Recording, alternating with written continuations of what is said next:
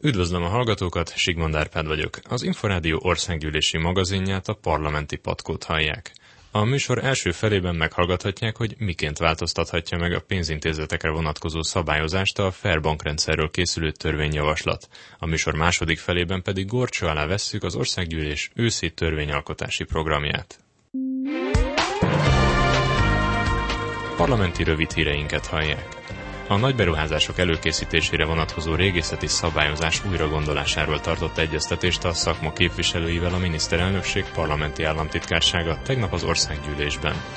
Miután ugyanis a miniszterelnökséghez kerültek az örökségvédelmi hatáskörök, és a tárca Forster Gyula Nemzeti Örökségvédelmi és Vagyongazdálkodási Központhoz rendelte e terület feladatait, áttekintik a nagy beruházásokhoz kapcsolódó régészeti feltárások törvényi hátterét is. Hétfőn megkezdődött az aláírásgyűjtés az újpesti időközi választásra. A főváros 11-es számú, tehát Újpest nagy részét és Angyalföld északi részét lefedő országgyűlési egyéni választókerületében november 23-án tartanak időközi választást, mert a választókerületben áprilisban mandátumot szerző Kis Péter szocialista politikus júliusban elhunyt. A kormány a múlt pénteki magyar közlönyben megjelent rendeletében meghatározta, hogy külföldiek Magyarország ingatlan vásárlásakor milyen esetben jár közérdek sérelmével a tranzakció. A hatályos jogszabályok értelmében ugyanis csak azok a külföldiek szerezhetnek Magyarországon nem mezőgazdasági ingatlant, akiknek a vásárlása sem közérdeket, sem pedig önkormányzati érdeket nem sért.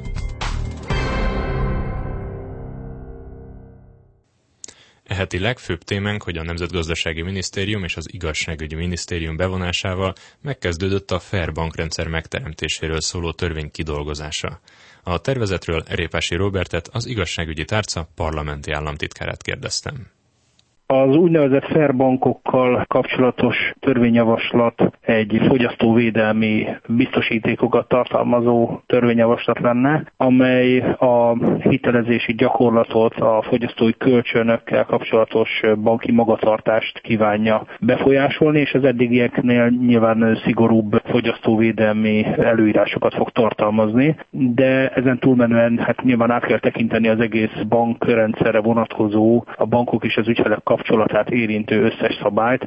Ez a törvényjavaslat kidolgozásra el fog készülni nagyjából október végéig, de a kormány elé is októberbe kerülhet, tehát most jelen pillanatban még csak a kodifikáció, a szövegezés és az egyeztetések zajlanak ebben az ügyben. A 2000-es évek közepe felé több hallgatónk is azt tapasztalta, hogy a pénzintézeteknek az volt a célja, hogy minél több hitelt nyújtsanak, szinte feltételek nélkül. Aztán utána látszott már, hogy ebből baj lesz, korlátozták valamilyen szinten a piacot, jött a banki magatartási kódex. Hol van szükség még szigorításra ön szerint? Hát az látható, hogy az eddigi szabályok, beleértve egyébként a bankok belső önszabályozását is, tehát az etikai kódexeket is beleértve, nem tudták megakadályozni azt, hogy tisztességtelen szerződési feltételeket alkalmazzanak, tehát egyoldalú az erőfölénnyel való visszaélést bizonyító magatartást tanúsítottak az ügyfelekkel szemben, és ez csak egy erős jogszabályal, törvényi felhatalmazással lehet csak visszaszorítani. Tehát a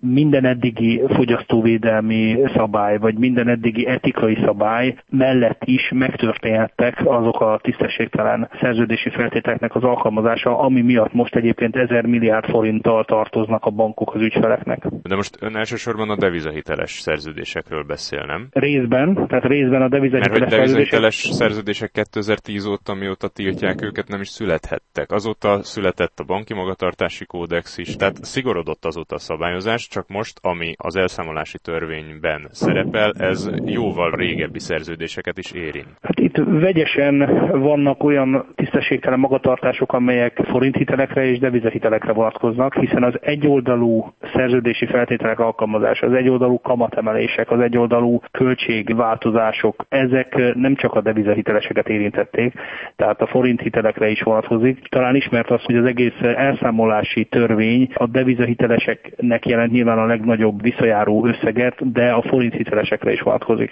Tehát nem mondhatjuk azt, hogy csak a devizahitelezés kapcsán fordultak elő tisztességtelen banki magatartások, bár kétségtelen, hogy itt a legszembetűnőbb a devizahitelezésben. Több vélemény szerint már mostanra is szigorodott a bankok szabályozási rendszere. Mi az, amit még szigorítani kell?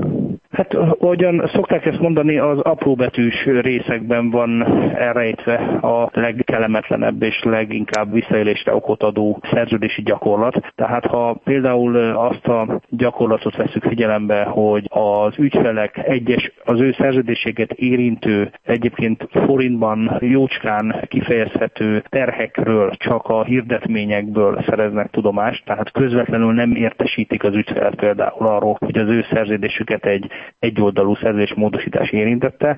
Ez egy olyan fogyasztóvédelmi szabálynak a, a megsértését jelentheti, aminek a jövőben majd következménye lesz. Tehát az ügyfeleket egyértelműen tájékoztatni kell arról, hogy az ő szerződéseiket milyen újabb terhek érintik, és adott esetben ez jelenti az ő számukra, mármint az ügyfelek szempontjából a jogorvoslat vagy a kifogásolás lehetőségét is. Kikkel egyeztetnek? Például bankszövetséggel, bankokkal egyeztetnek-e, illetve fogyasztóvédelmi szervezetekkel egyeztetnek-e az új szabályozásról? Jelen pillanatban még csak az egyes minisztériumoknál, tehát a tárca szinten indult el ez a jogalkotás, és nyilván folyamatosan fogunk a Magyar Nemzeti Bankkal egyeztetni, hiszen a Magyar Nemzeti Bank úgyis, mint rendeletalkotó, és úgyis, mint bankfelügyelet érintett ebben az új fairbankokról szóló törvény végrehajtásában, és természetesen a bankszövetség is meg fogja ismerni a javaslatokat. Még jelen pillanatban a bankszövetséggel tudomásom szerint nem tárgyaltak a kormány illetékesei, hiszen először a Magyar Nemzeti Bankkal kellene tisztázni azt, hogy milyen szabályok kerülhetnek a törvénybe. Korábban azt lehetett hallani, Orbán Viktor miniszterelnök is azt mondta, hogy január 1-től léphet életbe ez a szabályozás. Mit gondol, ezt a határidőt tudják tartani? Ez tartható, hiszen az országgyűlés őszülés szaka december végéig tart, tehát addig megalkotható ez a törvény. Így is készül a két minisztérium, Nemzetgazdaságminisztérium és az Igazságügyi Minisztérium munkatársai így készítik elő a jogszabályt. Jövő héten az önkormányzati választást követően két napos kormányülés lesz. Ezen már szóba kerül-e ez a tervezet? Koncepcionális szinten valószínűleg szóba kerül a tervezet, de még nincs olyan előkészítettségi állapotban, hogy a kormány dönteni tudna róla, nem is beszélve a, a még hátralévő egyeztetésekről sem. Tehát első olvasatban vagy koncepció szintjén szóba kerülhet a kormányülésen. Én ennél többet nem tudok, lévén, hogy hát a kormányülés napirendjét a miniszterelnök állítja össze. Répási Robertet az igazságügyi tárca parlamenti államtitkárát hallották.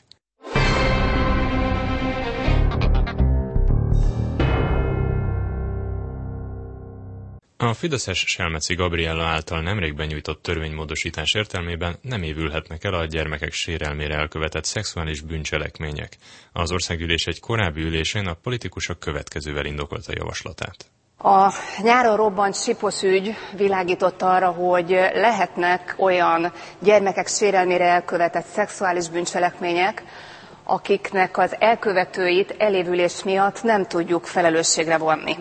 Ezért Tapolcán a Fidesz-KDNP frakciója úgy döntött, hogy ez nem maradhat így, szigorítani kell a büntető törvénykönyvet annak érdekében, hogy ezek a bűncselekmények ne évülhessenek el. Annak érdekében, hogy akik ilyen bűncselekményt elkövetnek, azokat meg tudjuk büntetni akár évek múlva is. Bárki, aki ilyesmit forgat a fejében, az élete végéig tudja azt, hogy bármikor lesújthat rá a törvény.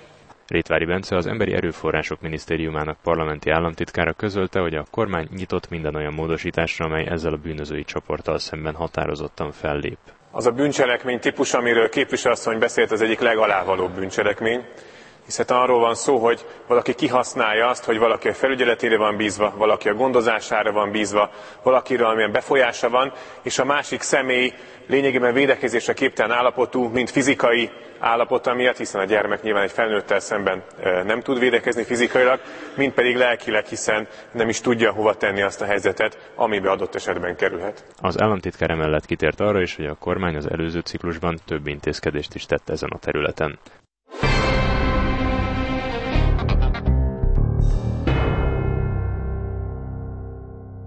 Rövid híreink következnek, utána pedig az országgyűlés őszi törvényalkotási programjával folytatjuk.